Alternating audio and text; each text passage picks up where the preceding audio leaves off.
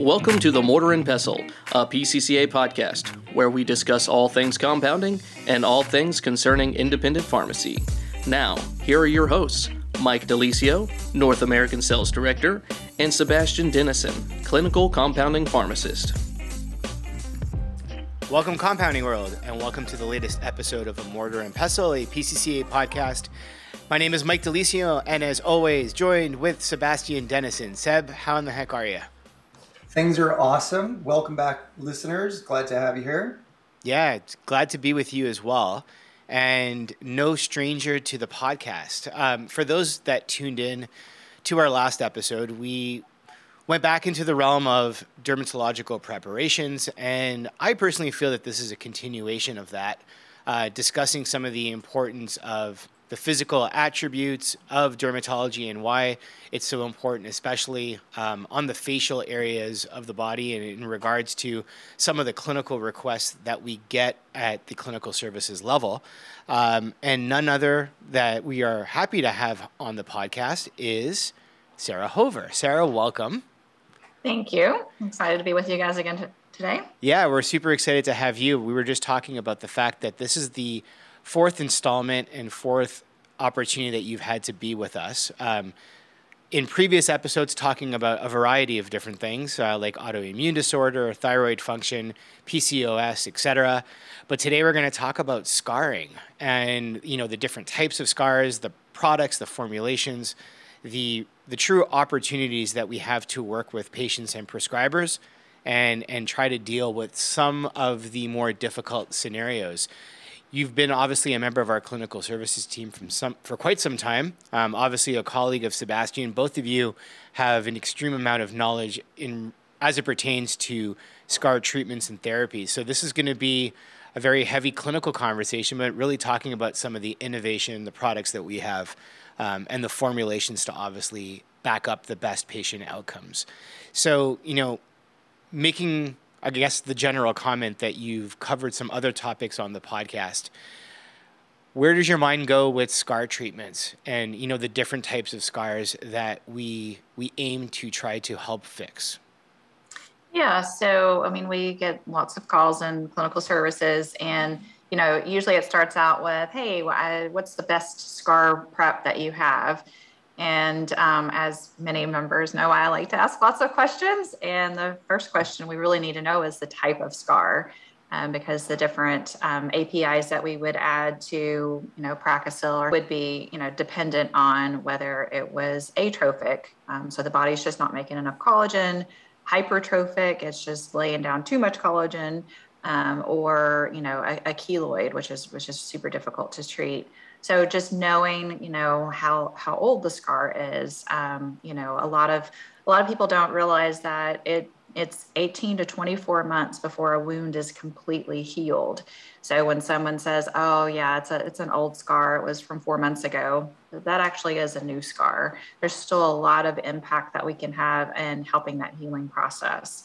Um, so, you know, just kind of understanding, you know, the whole um, situation of that particular patient and understand what type of scar it is kind of helps guide us as to what actives to use. So traditionally, you know, thinking about the aging of scars, going back and what would you define as an old scar and what are some of the traditional treatment options for old scarring? Yeah, so the um, an old scar would be uh, you know greater than two years. Um, you know, the traditional therapies, if it's a hypertrophic scar, is they will inject a scar with a, with a steroid, which my understanding of that is it's extremely painful. Um, but there's just not a, a, whole lot of options for patients, um, you know, when you're just looking at traditional therapies. Um, but, you know, I've, I've seen fantastic um, results um, from Pracasil, even with an older older scar. Um, obviously, a new scar, we have more impact of helping with that collagen formation, helping you know slow down the inflammation because sometimes inflammation just doesn't know where to stop.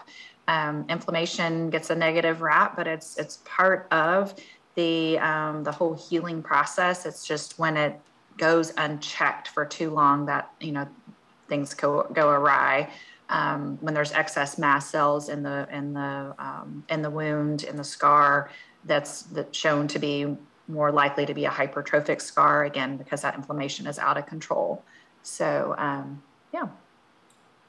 And and you're mentioning uh, sort of this ability to produce collagen, um, and I'm going to jump in. You discuss the types of collagen as well, and there's a difference there in how that sort of pulls the wound together and then forms that scar. Is it okay if you touch upon that a little bit so people have a better understanding? Because not everyone is um, as as experienced with scars as you. Yeah, no, no, definitely the the different types of um, of collagen helps as like the scaffolding to help um, you know pull everything together and kind of fill in the the spot where the where the um, injury was.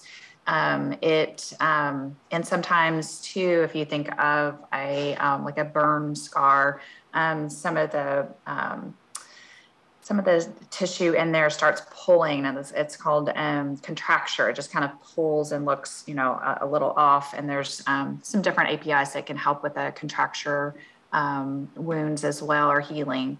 Um, but yeah, the, the different types of collagen make, makes a big difference in just the whole scaffolding. I mean, we're never going to put back um, an injured tissue back 100% where it was before, um, but we can certainly help get get it there. And so when you're when you're working with these different types of collagen, uh, we start talking about treatments and then using appropriate molecules. So this is kind of where it starts. Is it's not just how old is the scar, but it's also mechanism of injury, um, and then what's how it's actually presenting at this time.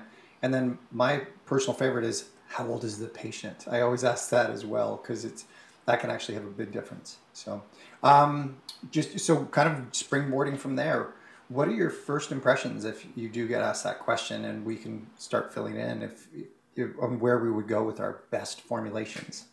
Yeah. So I mean, I, I always start with Pracasil. If it's a if it's a simple you know simple scar, I like to start there first.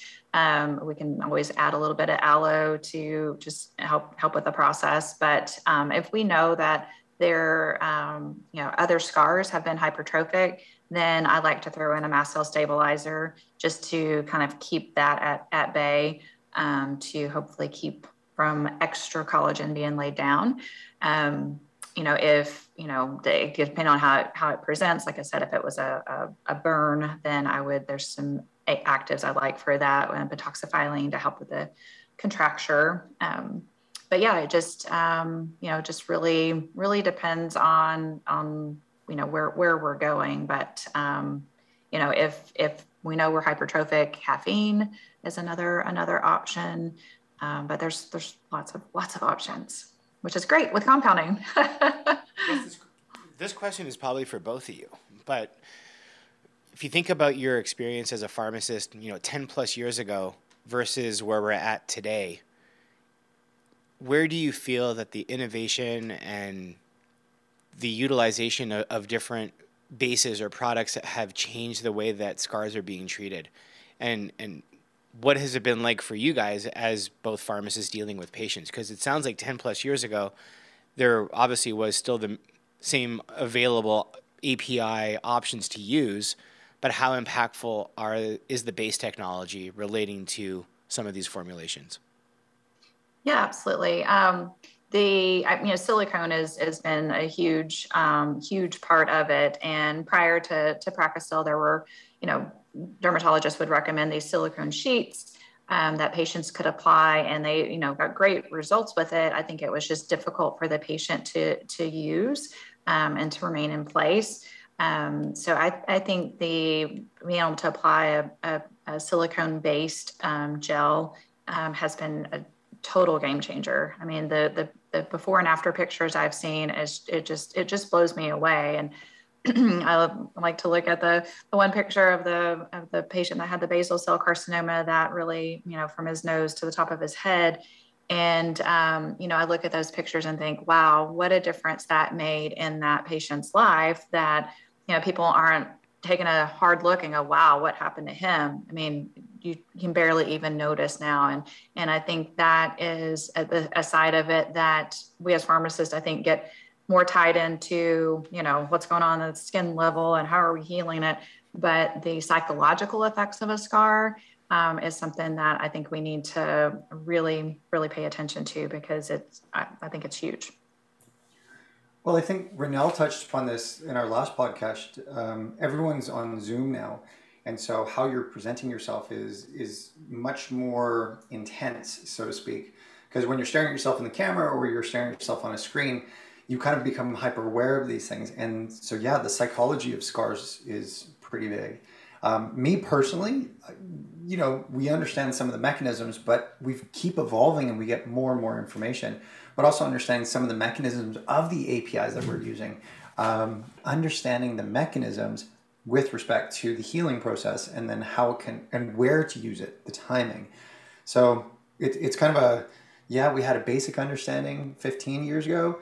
We had a good understanding 10 years ago, but now we have really good science behind some of our choices, which we're just trying to get the word out about because to me, it's this um, 10 years ago, no one was touching scars because it was just too expensive. How are you going to get a silicone sheet and then add a compound? And how are we going to do this?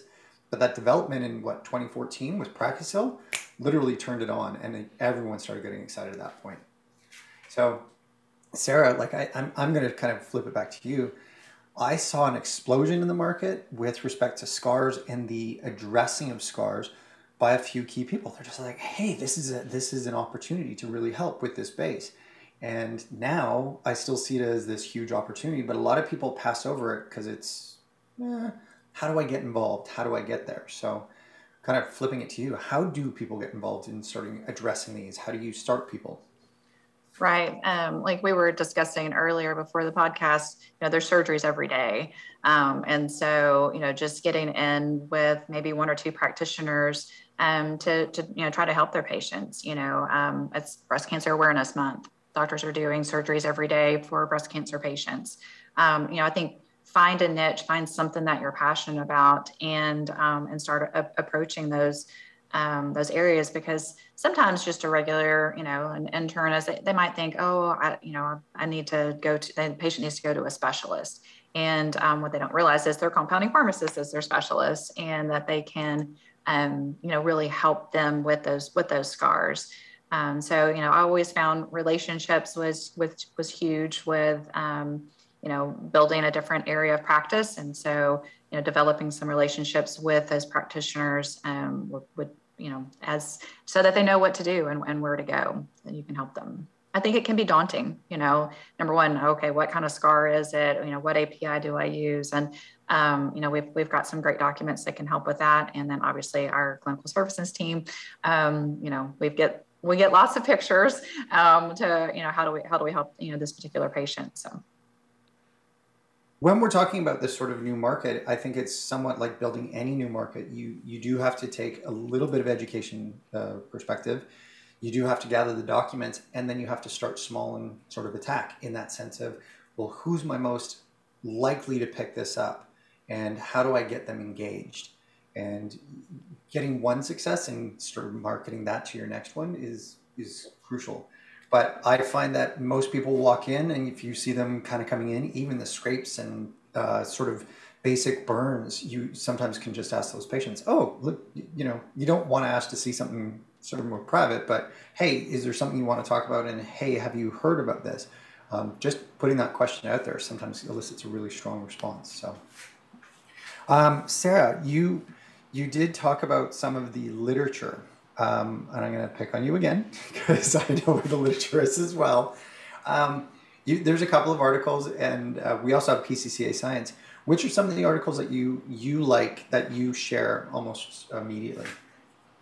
Yeah, um, to me, the most fascinating thing I've learned, you know, about about scars and the literature was was is around the mast cell stabilization. Um, I just it kind of it kind of blew me away. I guess I never really realized you know what was going on mechanistically with with the scars and um, the you know the abilities that we have. Um, I know me personally, I use a mast cell stabilizer when I had a pretty serious um, scar, and I know what a huge difference it made. Um, so I, the literature on that is is um, you know is what blew me away recently. I, I could talk at length about some of the molecules I like. Um, me, for me, it's uh, the combination therapies. I like the mast cell stabilizer. I like some of the anti-inflammatory effect, but I, I love adding beta glucan and aloe vera. So that's uh, kind of my jam. And I know Matt Jones talks about that a lot. He loves those molecules. He's like, this is where we start for everything. So. Yep. Yep. Yep. Um, so, how soon do you start treating um, post wound closure? How soon do you start treating for scars?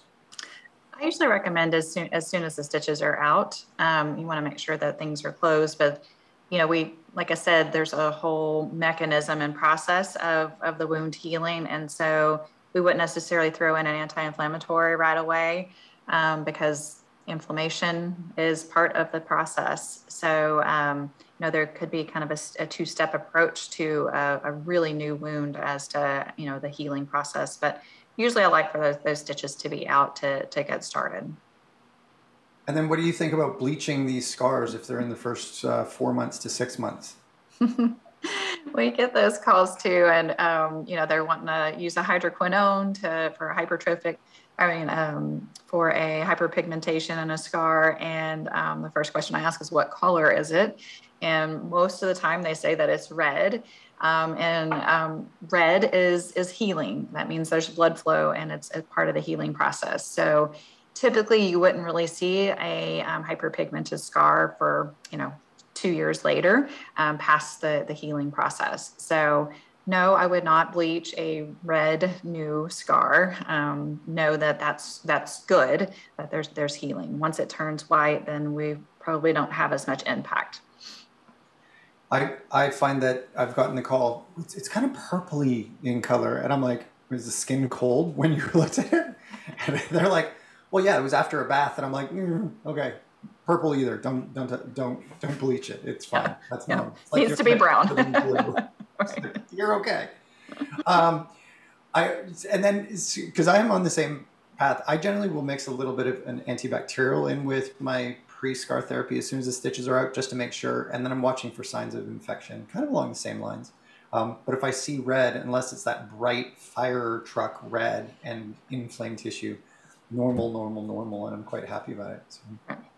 I, I, like, I love, I actually kind of like the scar pictures. It makes me feel like we're going in the right direction because I can see it much easier.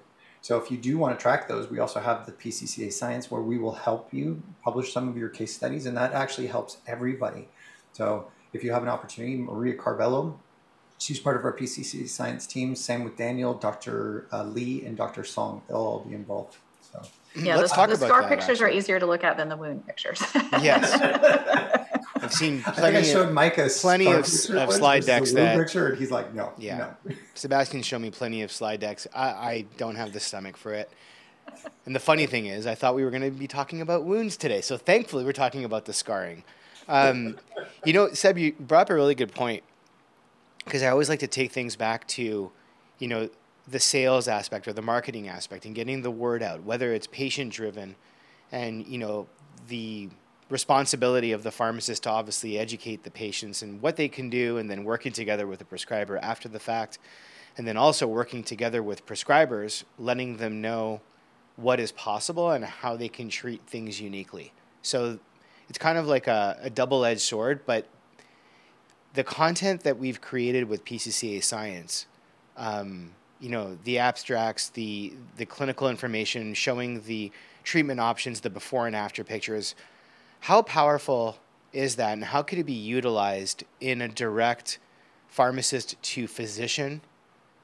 Um, we'll call that relationship setting, whereas they're talking about treatment options, they're going over scientific evidence and what has worked and potentially what has not, and the uniqueness of certain scars. So, how can a pharmacist, a member specifically of PCCA, leverage what is found on the PCCA science page um, to hopefully, hopefully move the dial with a dermatologist or potentially even with uh, a family practice?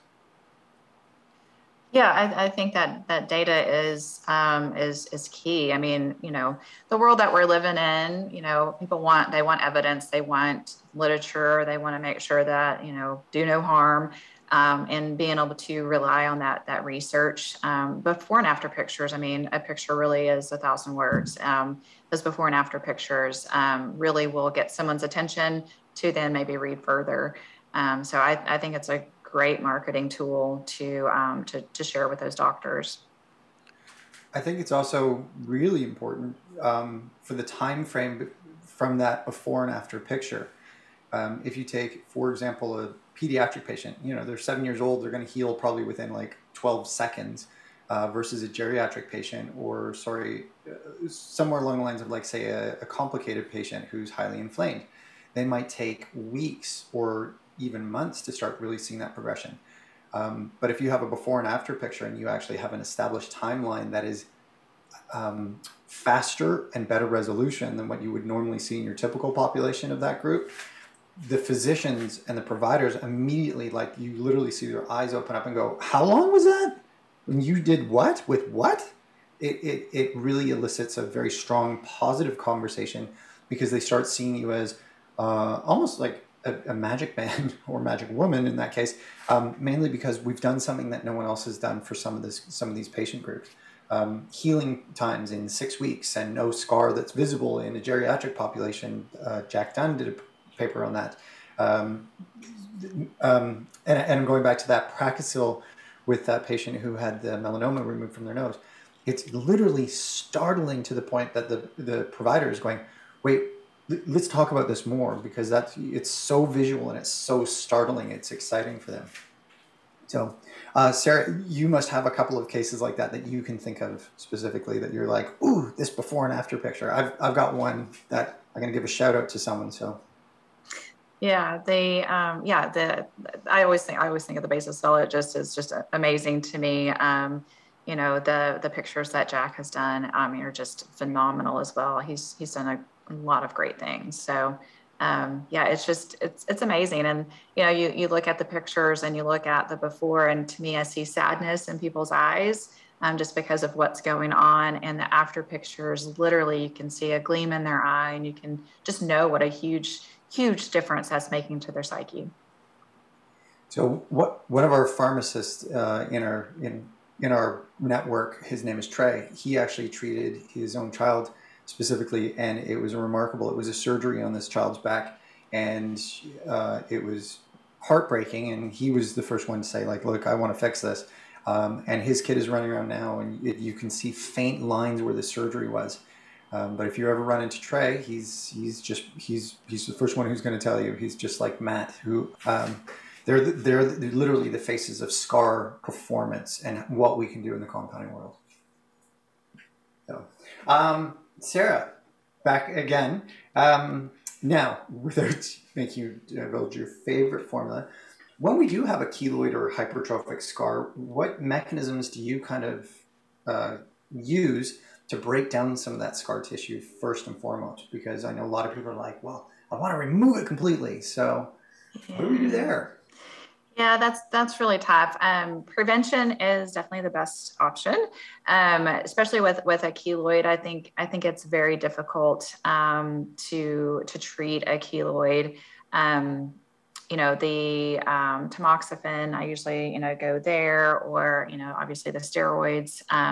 Um, but I do think it's extremely difficult to treat a keloid. I mean, if it's a very severe keloid, you know, the the the concern the doctor has with removing it is that it's just going to come back, which is which is correct. Um, but it may be to the case where it needs to be removed, and then we do some prevention um, to prevent it from happening again. And to me, that's the best case scenario for for a keloid. Now, if we know in advance that patient typically forms hypertrophic scars or they are keloid former, then awesome, we can get on top of it right away and um, and and save them that agony. Um, but yeah, it's it's tough. It's tough. I can I can think of a patient right now that they're trying to get traction with a keloid and their surgeon won't do the removal because they're just like, oh, it's just going to come back. So we're doing an unnecessary surgery. And my exact response was, well, we can try this for another few months, but I would recommend the surgical removal and then we prevent it from happening again. And so they're on board with this. Um, I think we're going to end up with a really good case study out of this particular patient, so they're excited about it. They're also, weirdly enough, a pharmacist. And I think that that's the other part is if you have someone who's willing to speak about it, your maven, so to speak, um, talking about how well it performed and what they can do. we get that sort of uh, investment and that passion. So I don't know, finding the right person in your pharmacy who's excited to talk about like, ooh, this was gross, but now look at it, it's so pretty, kind of tends to work. Oh, that's awesome. Making Sara laugh. She's like, yeah, I know what you mean. So. no, that that's awesome. And you know, just to your point about the case studies, I think you know the more case studies we have out there, that it, like you said, it helps everyone. Um, and it just provides that you know one more piece of documentation that we can show what compounders can do to, to help you know help impact patients so sara the, the first thing that comes to mind is you know i may have asked earlier the importance of getting the word out to patients and, and demonstrating what you are physically able to do within the pharmacy and from a personalized medication point of view but what does a conversation sound like on the back end with a prescriber when we talk about the base technology, the formulations that a PCC member has availability to, um, and what is what's that process look like to hopefully try to gain the credibility and the respect from the prescriber as well, so that they have buy-in um, and work with you in regards to to finding a solution.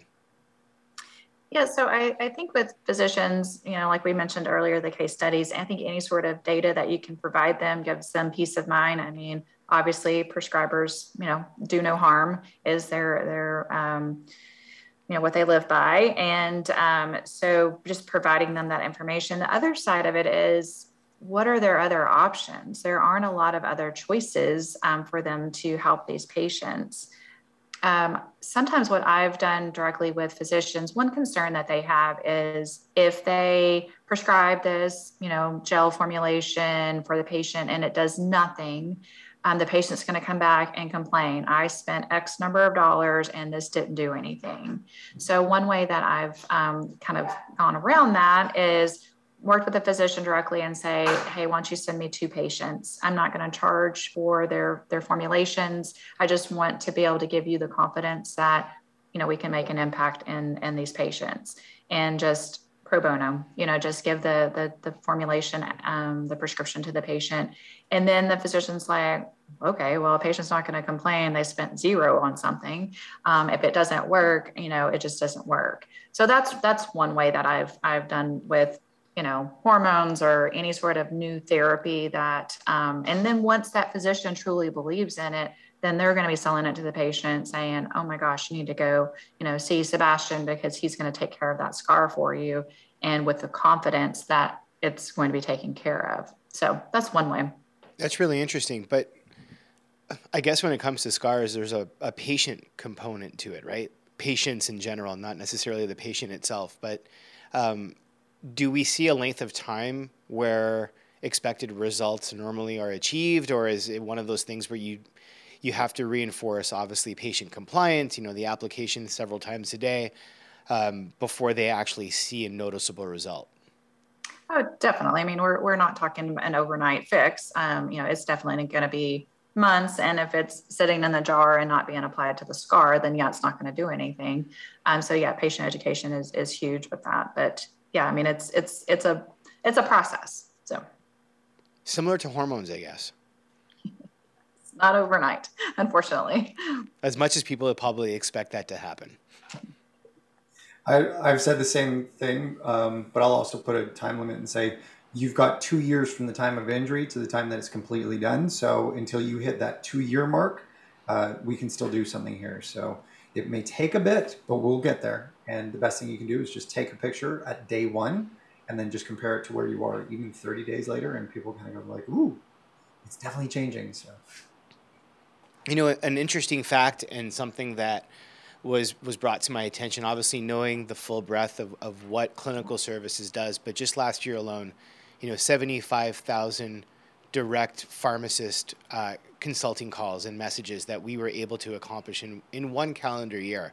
And I think it's safe to say a very large segment of those are related to dermatology.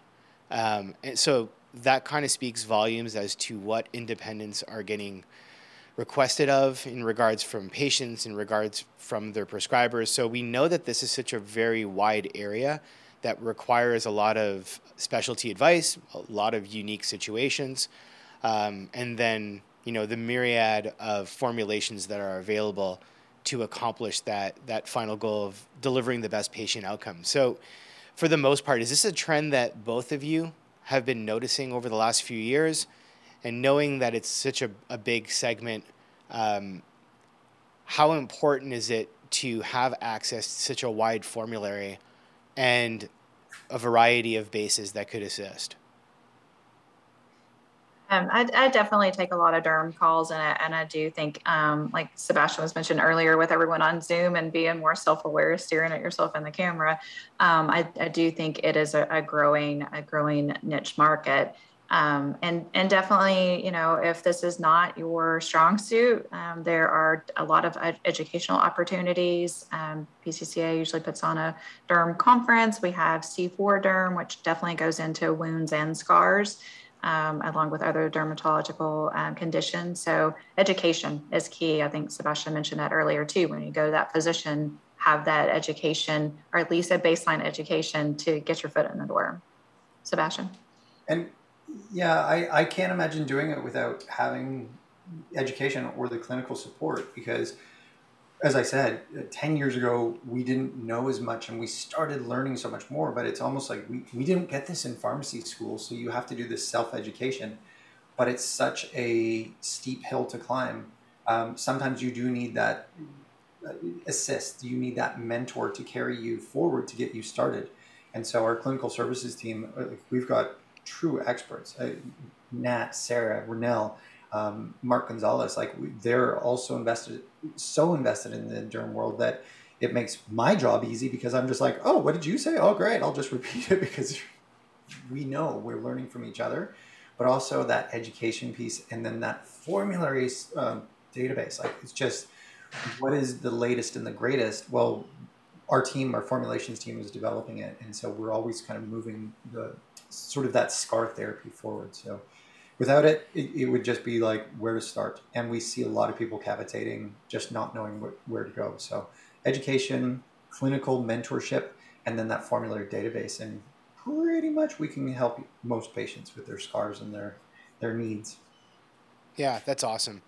And, and so well said from the both from the both of you, knowing that you're both so heavily involved in that capacity. And that's why it's so great to have Sara on the podcast and to complement everything that you do as well, Seb. So, you know, welcome and thank you so much, Sara, for doing this. I know this is your fourth time. Next time we'll get you a five timer jacket. All right. I'm excited. no, it was awesome. It was a pleasure having you and, and, and thanks for all the information that you had to share today with our audience. And as always, thank you so much for tuning into this episode.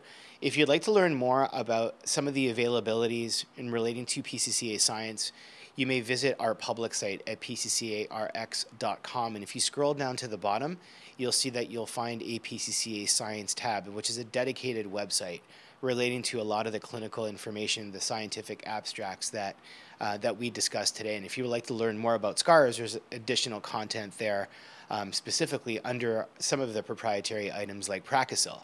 Uh, for those that still want to follow along on social media, just a reminder you may follow us along on Twitter, LinkedIn, Facebook, and Instagram. And as always, click subscribe so you do not miss an episode. Until next time, this is Mike De Lisio, and thanks for listening.